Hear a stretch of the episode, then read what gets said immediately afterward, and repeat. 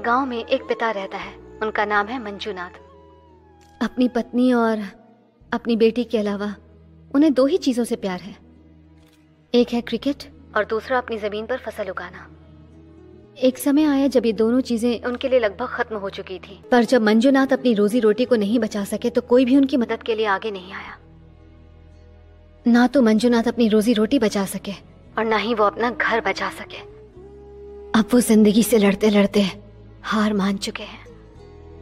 जब हम स्वादिष्ट खाना खाते हैं तो हम बनाने वाले की तारीफ़ करते हैं।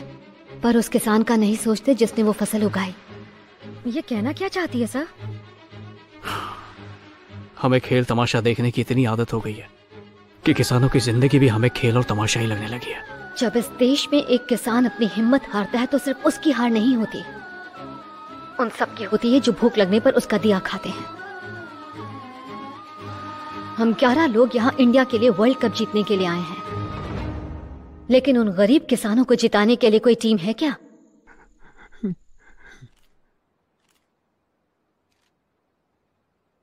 जय हिंद।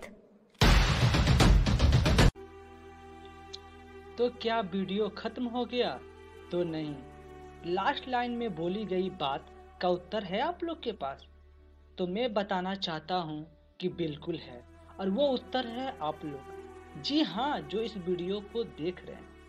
मैं भी आप लोगों की तरह एक आम लड़का हूँ। जब से मैंने मूवी देखा नोट आउट तब से मेरे मन में सिर्फ़ एक बात दौड़ रही है। और वो बात है, मुझे कुछ करना है किसानों के लिए।